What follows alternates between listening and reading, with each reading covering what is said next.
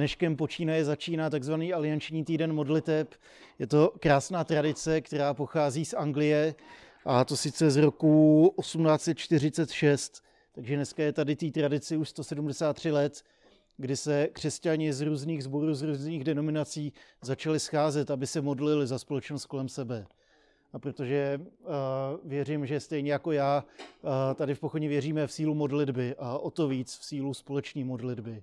A proto vnímám jako fajn způsob uh, zapojit se právě tady do toho týdne, kdy za stejný témata se modlí církve napříč Českou republikou.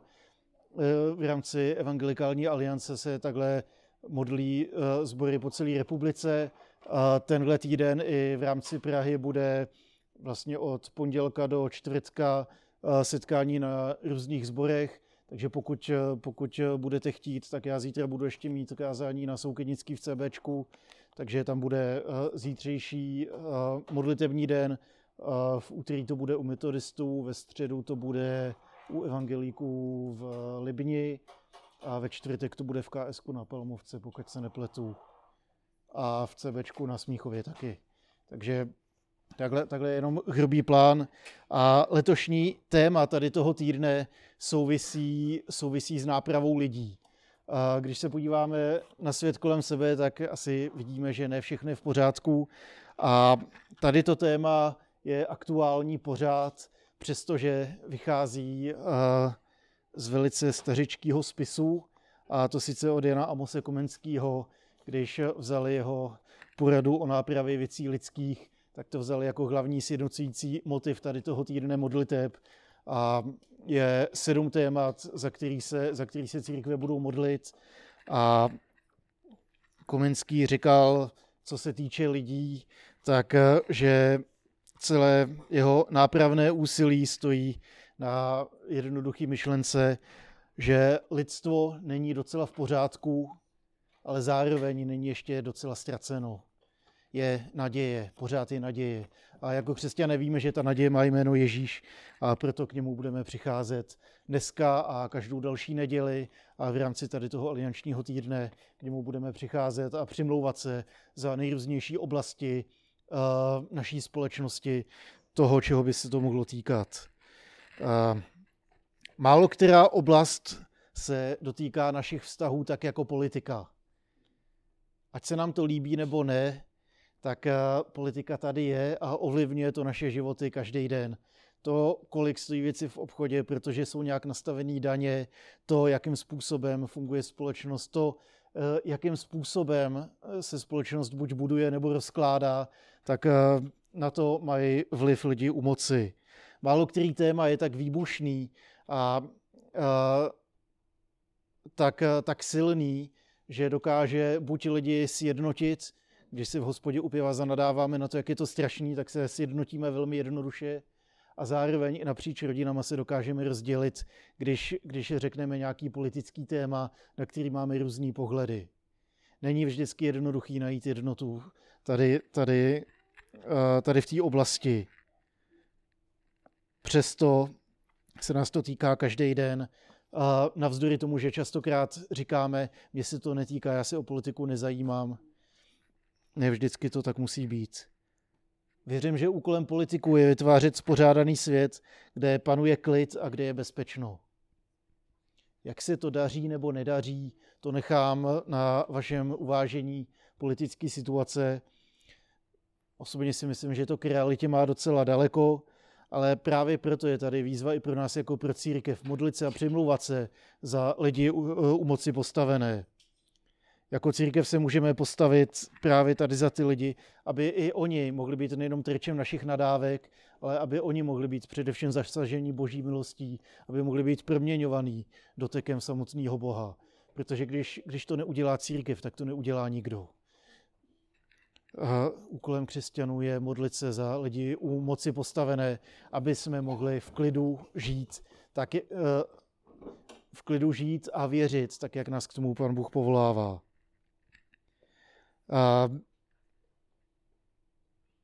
Komenský řekl, že kdo neovládá sebe, nemůže vládnout druhým. A věřím, že právě lidi u kormidla jsou ti, kteří mají velký vliv na to, jak bude vypadat svět kolem nás. Ale zároveň taky jsou to jenom lidi, jsou to lidi jako vy nebo já, lidi, kteří mají svoje silné stránky, lidi, kteří mají svoje chyby a lidi, kteří potřebují proměnu. A každá proměna začíná u jednotlivce. V politice víc než kde jinde je obrovský tlak na vás. Je obrovský tlak na vaše rozhodování, na to, abyste se podřídili nebo nepodřídili tomu, co po vás chce někdo druhý, protože má svoje plány a podobně. Když podlíháme tlaku okolností, tak eh, se potom na sebe neradí díváme do zrcadla. Zase se mu neřekne, zase jsem na to kejvnul. Když neovládáme situaci, ale necháváme se ovládat tím, co přichází, a tak nemůžeme vládnout ani sami nad sebou. A tady tomu tématu apoštol Pavel věnoval celou kapitolu jednoho slavného dopisu a tu společně s váma chci otevřít. A mluvím o sedmý kapitole Římanům. Je to velice hluboký a krásný text. Přiznám se, že ze začátku mě to vždycky vyděsí, co všechno v tom průvodci je, že první téma modliteb má být politika, tak si říkám, no nazdar. Pak, eh, pak že je to sedmá kapitola Římanům, a než jsem ji začal studovat, tak jsem si říkal, no fajn, tak tam Pavel říká, jak je to všechno v háji. Tak uh, zkusím říct, že to není v háji, protože tam dává obrovskou naději, která ukazuje na Ježíše. Takže spolu s váma chci otevřít Římanům 7 a budu to číst od 14. Eh, verše dál.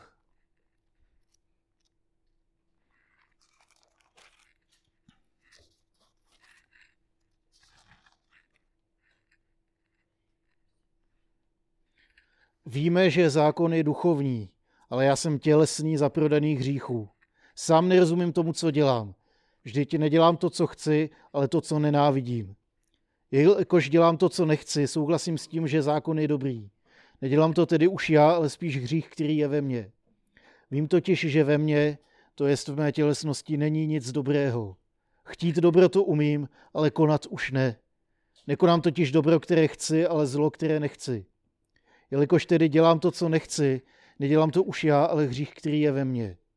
Ve svém nitru radostně souhlasím s božím zákonem, ale ve svých údech vidím jiný zákon, který bojuje proti zákonu mé mysli a činí mě zajatcem zákona hříchu, který je v mých údech. Jak ubohý jsem člověk. Kdo mě vysvobodí z tohoto smrtelného těla? Díky Bohu, on to udělá skrze Ježíše Krista, našeho pána krásný text, ve kterém já vidím obrovskou naději. Zároveň, když to přečtete poprvé, tak, tak to zní jako, že tu máš člověče, není, není to vůbec dobrý, ale není to tak. Lidskost je vzácná komodita a je tím vzácnější, čím intenzivnější jsme si vědomi jejího nedostatku. Pozorujeme, že naše lidství je rozporuplné. Máme vynikající potenciál, hodně víme, hodně toho umíme, hodně toho můžeme. A to je náš největší klad a náš největší problém. Tady ta naše kapacita, ta naše schopnost, ty naše možnosti, vědění a schopnosti jsou naší největší hrozbou. Protože všechno, co máme, tak umíme zneužít. Jsme jediný bytosti, které mají potenciál sebezničení. A proto je svrchovaně důležité, aby jsme hledali cestu, jak uskutečňovat náš potenciál lidský.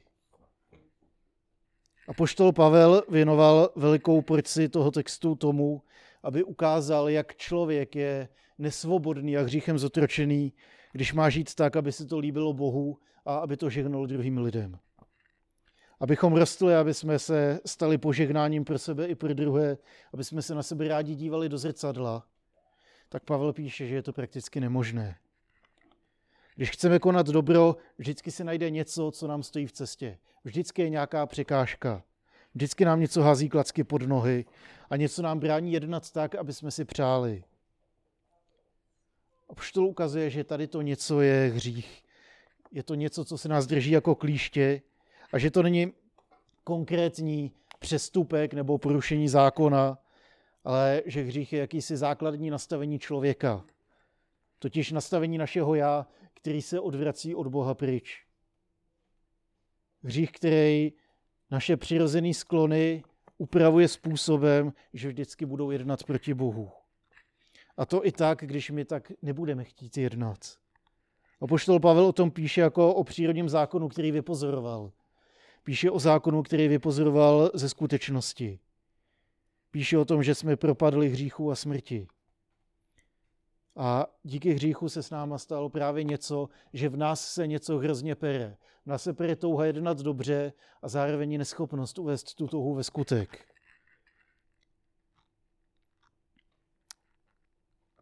Možná někteří z vás budou znát odhudky Hádala se duše s tělem. Krásná písnička, ve které je spoustu tady z toho zápasu, o kterém Pavel píše celou sedmou kapitolu Římanům. Tak je tam přesně, že duše se hádá s tělem. Že duch by chtěl, ale tělo je slabý. Že my kolikrát chceme, třeba i rozpoznáme, co je dobrý, ale už se to jaksi nepovede. Že já si rozhodnu, že budu, budu jednat dobře, že budu vlídný ke všem lidem, ale tady ta snaha vezme zítra ráno za svý, až se dětem nebude chtít vstávat do školy, až mi v tramvaji někdo dupne na nohu, nedej bože, až vám někdo polije kafem boty, a nebo v nejhorším případě, když eh, pojedeme teď domů ze sboru, tak před náma bude kolona aut s úplně neschopnýma řidičema. To bude veliká výzva tady na to jednání dobře a tady ty snahy vezmou za svý. Nevím, jak to máte vy, ale tady to jsou všechno takové ty věci, které vám padají pod nohy, když chcete jednat dobře. Duše by chtěla žít dobře a zbožně, ale tělo si dělá, co chce. Pavel tady to píše i Galackým, že tělesné sklony míří proti duchu a duch proti tělu. Navzájem si odporují, abyste nemohli dělat to, co chcete. Jde proti nám naše vlastní já. Já sám jsem svou největší překážkou, já sám jsem svým největším problémem, svou největší hrozbou a zároveň svým největším potenciálem. Tady ten rozpor jde překlenout. Tady ten rozpor může zacelit a překlenout jedině Boží milost Ježíši Kristu.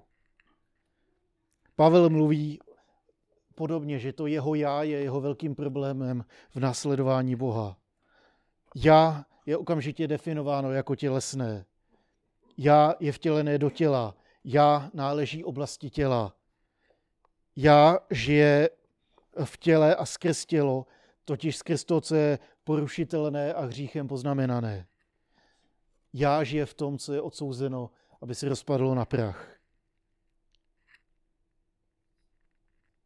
Zároveň naše já je nemožné oddělit od nás, od naší bytosti, od naší identity.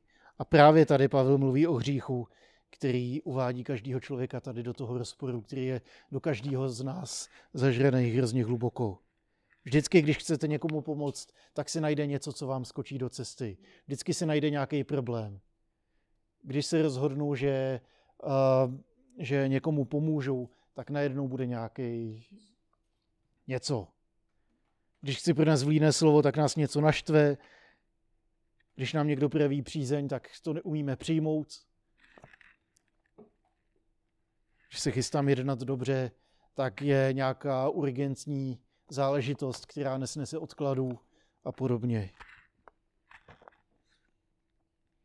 Slova apoštola nám tudíž dávají takový zrcadlo, a pohled do něj bolí, protože je to velice upřímný a zároveň velice nelichotivý pohled na to, co hřích v člověku dělá. Ne, zkoušel jsem si vypsat všechno, co tam Pavel říká o lidech, pak jsem to parafrázoval, abych neopakoval to samé, ale prakticky tam říká, že žijeme v těle, který nás nevždy poslouchá, že jsme zaprodáni do otroctví hříchů, že nerozumíme tomu, co děláme, že neumíme konat dobro, i když chceme, protože nám v tom brání hřích, který se v nás zabydlel, že jsme lidé, kterým je na blízku jenom zlo, když chtějí konat dobro, že se do nás hřích zažral jako rakovina a že naše tělo je tak zajatcem tady toho, že jsme velice ubozí lidé.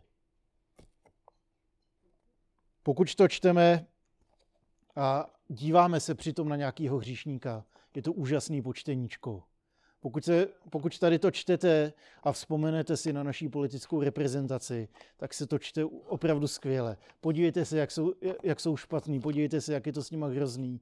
A nevíte, jestli je to víc bídák nebo víc božák, jestli je to víc ďábel a nebo politování hodná existence, která je obětí kosmického spiknutí proti němu samotnému.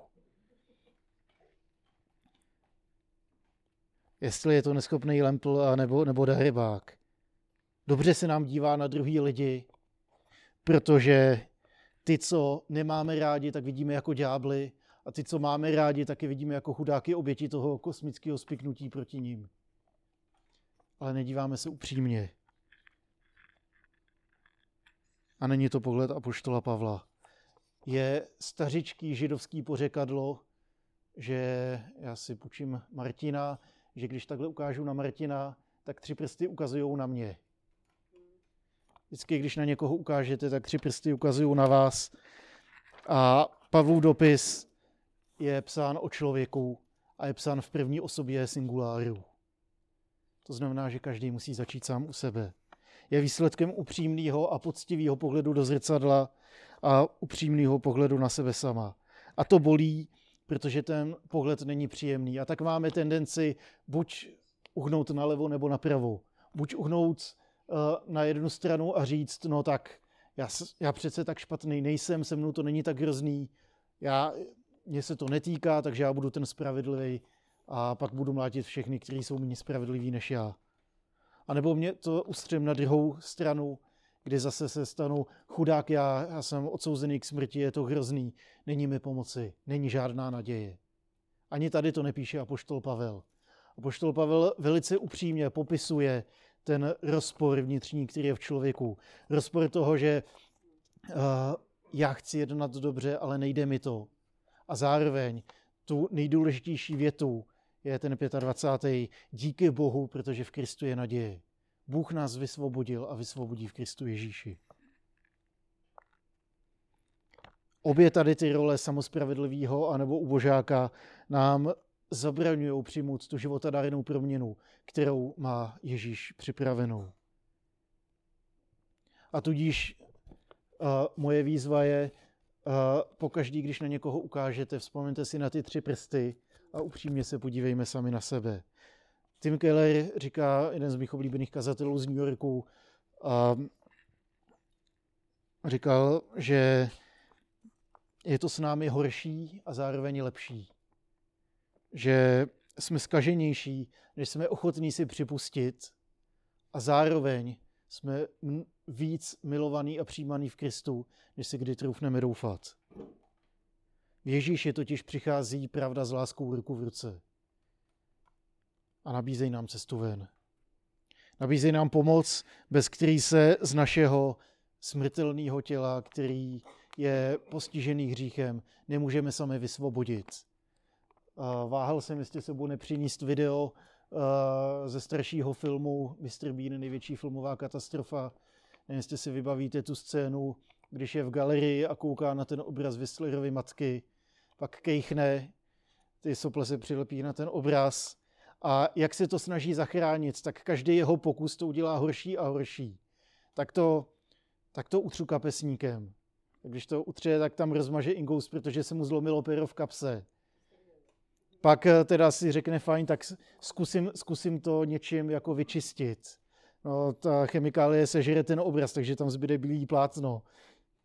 Končí to propiskou namalovanou hlavou na úžasném obraze.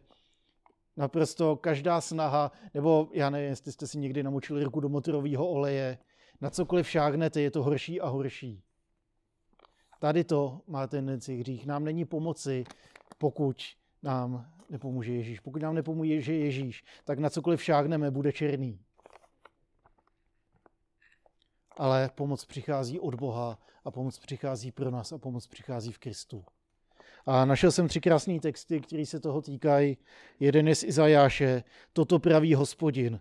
Zadarmo jste se prodali, bez peněz budete vykoupeni. Ta boží pomoc je přístupná pro každého z nás zdarma. Neznamená to, že to nebylo draze vykoupeno, ale znamená to, že pro nás není žádná překážka, že nikdo nemůže říct, já jsem natolik chudý, aby se mě to nemohlo týkat. Je tady naděje pro každého člověka. Ježíš v Janovi říká, když vás syn vysvobodí, budete opravdu svobodní. Už nebudete uh, zotročený hříchem, už nebudete pod tlakem toho, co si o vás myslí druhý lidi. Když se držíme Ježíše, když Pavel má tu úžasnou formulaci, kterou opakuje uh, prakticky ve všech svých dopisech, píše v Kristu. Už to nejste vy, kdo jedná s myšlenkou na Krista, ale už je to Kristus, který jedná ve vás, skrz vás s váma. On, když vysvobodí, tak budeme skutečně svobodní.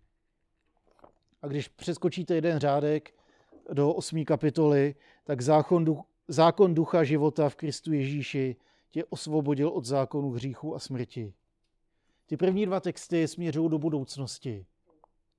Bůh zaslibuje, že přijde záchrana, že vás syn vysvobodí a budete svobodní. A ten třetí text odkazuje do minulosti. To se už stalo. Co z toho teda platí? Zvěstují uh, buď zaslíbení budoucnosti, budete vykoupeni, budete osvobozeni, zvěstují nadějnou budoucnost, ve které už nemusíme zoufat, chudák já, kdo mě vysvobodí. Bible od začátku do konce, věřím, odkazuje na Ježíše Krista. Že je to velký svědectví. Pokud chcete dokonalý příběh, tak vám stačí první dvě a poslední dvě kapitoly Bible. Všechno to mezi tím je o té velké šlamastice, jak jsme si vymáchali ruce v tom motorovém oleji hříchu a na cokoliv šáhneme, tak, tak to s náma jde od desíti k pěti. A zároveň je to svědectví o úžasném Bohu, který se sklání k člověku, který ho mu pomáhá, který ho zachraňuje.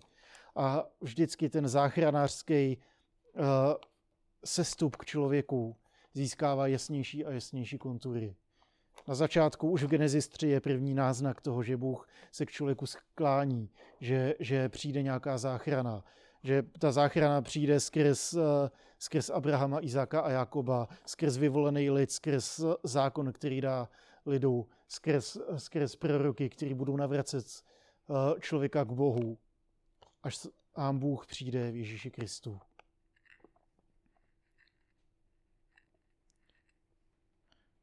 Ten třetí text je popisem božího daru toho, co nám v Kristu bylo dáno a co si můžeme vírou přisvojit.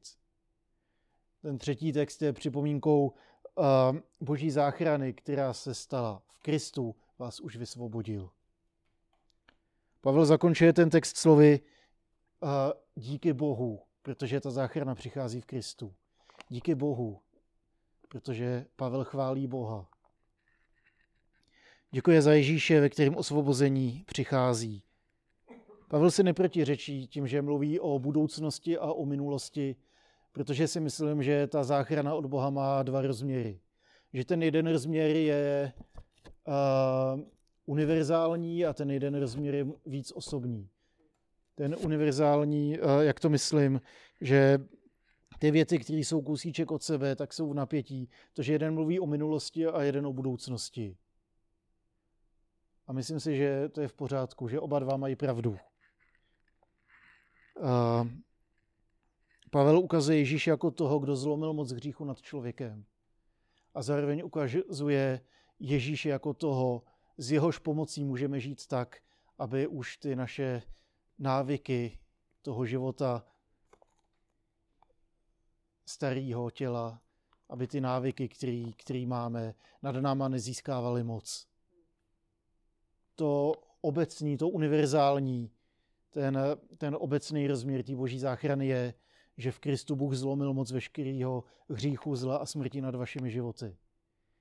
A ten osobní rozměr je, že když se Ježíši budeme držet, tak budeme žít dobře a budeme chtít a budeme jednat tak, jak je správně. Tak, jak to těší Boha, tak, jak z toho my sami budeme mít radost, tak, jak se my sami budeme stávat požehnáním pro druhého člověka. To rozměry darů a rozměry svobody. Bylo nám dáno to, že moc hříchu byla zlomena v Kristu.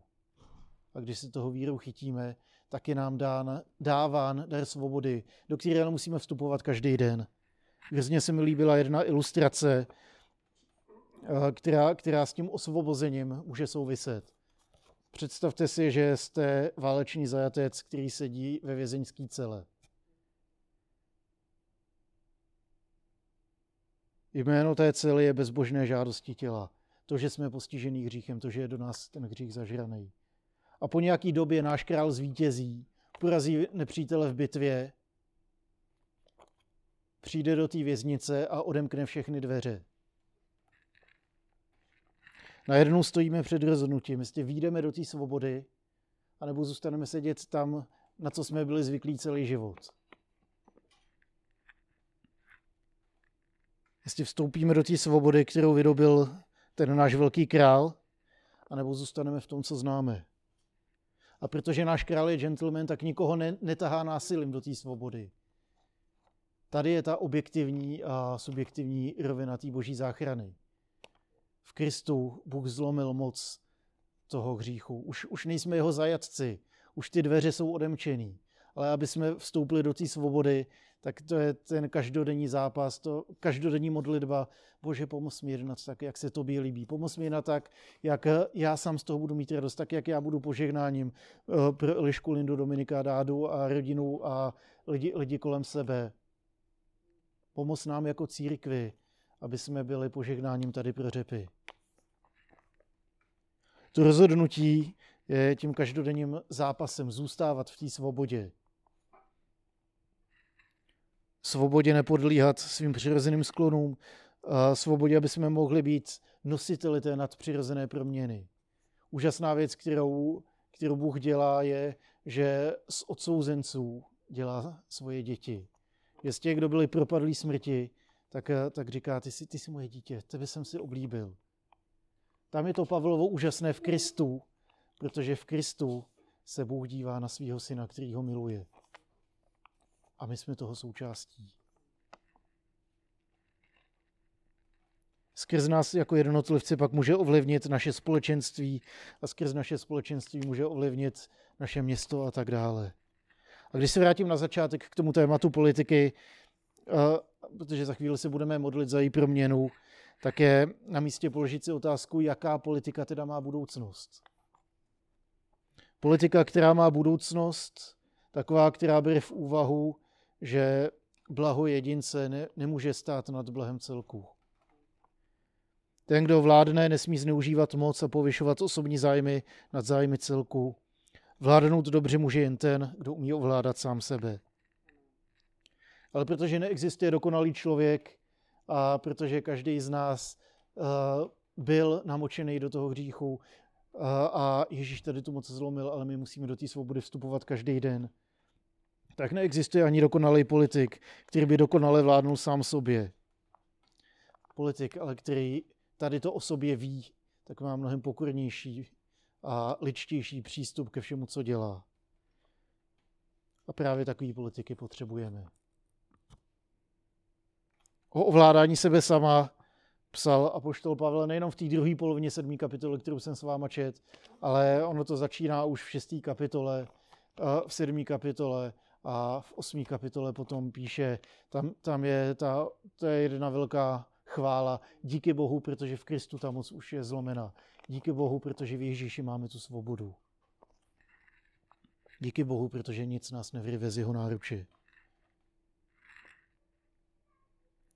A poštol mluví sám o sobě, dává příklad, jde příkladem. Neříká, uh, politik musí být takový a makový. A poštol říká, běda mě, ale v Kristu je mi pomoc. A proto vám to tady říkám. Protože ta pomoc není jenom pro mě, ale i pro každýho, kdo věří. Odkazuje nás na evangelium boží milosti, která přichází v Kristu.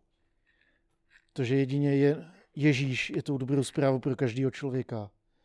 A co je to evangelium? To, co říkala Tim Kelly. Jsme víc skažení a hříšní, než si kdy troufneme připustit a přesto jsme zároveň víc milováni a přijímáni, než si kdy troufneme doufat. A tak ještě než se budeme modlit za politiky, tak eh, chci, aby jsme se taky modlili za sebe. Jsme na Prahu nového roku, nevím, jak to máte s předsevzetíma a s velkýma plánama do příští dekády a co, co, všechno, co všechno nás ten rok čeká nebo nečeká. Bude určitě plný příležitostí a výzev a radostí i těžkostí, ale moje, moje přání je, aby jsme do všeho vstupovali s Ježíšem.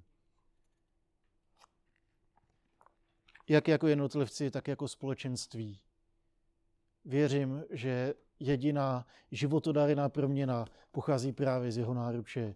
A proto, když se ho budeme držet blízko, tak nejenom, že, uh, že víme, že tak to dobře dopadne, ať už to znamená cokoliv, to dobře to dopadne, ale že je to jediný způsob, který mě dává smysl a zároveň, když se budeme držet Ježíše, když mu budeme blízko, tak eh, on nás nenechá na místě. On s náma půjde dál, on nás bude proměňovat a skrz nás bude zářit dál. Na první nového roku chci taky, aby jsme se modlili za politiku v naší zemi, protože věřím v sílu modlitby, že modlitba může proměnit i naší politickou situaci a modlit se ne pouze ve smyslu, ať nenapáchají víc škody, než je nezbytně nutné, ať, ať to není tady ten minimalismus, ale aby jsme mohli my najít víru v to, že politici můžou najít víru a stát se těmi, kdo z naší země budou dělat lepší místo k životu. A přestože tím tématem je politika, tak na Prahu tohohle roku chci vyzvat taky nás, aby jsme se modlili jeden za druhýho, aby jsme se uměli podívat do zrcadla, aby jsme uměli přijmout boží milost, která přichází v Kristu, aby jsme uměli vstupovat do té svobody, kterou nám dává. Vstupujeme do toho roku ve svobodě, kterou dává Ježíš, aby jsme naplno mohli žít život, ke kterému nás volá. Život, který těší Boha, ze kterého my máme radost a který se stane požehnáním pro druhý lidi kolem nás. Amen.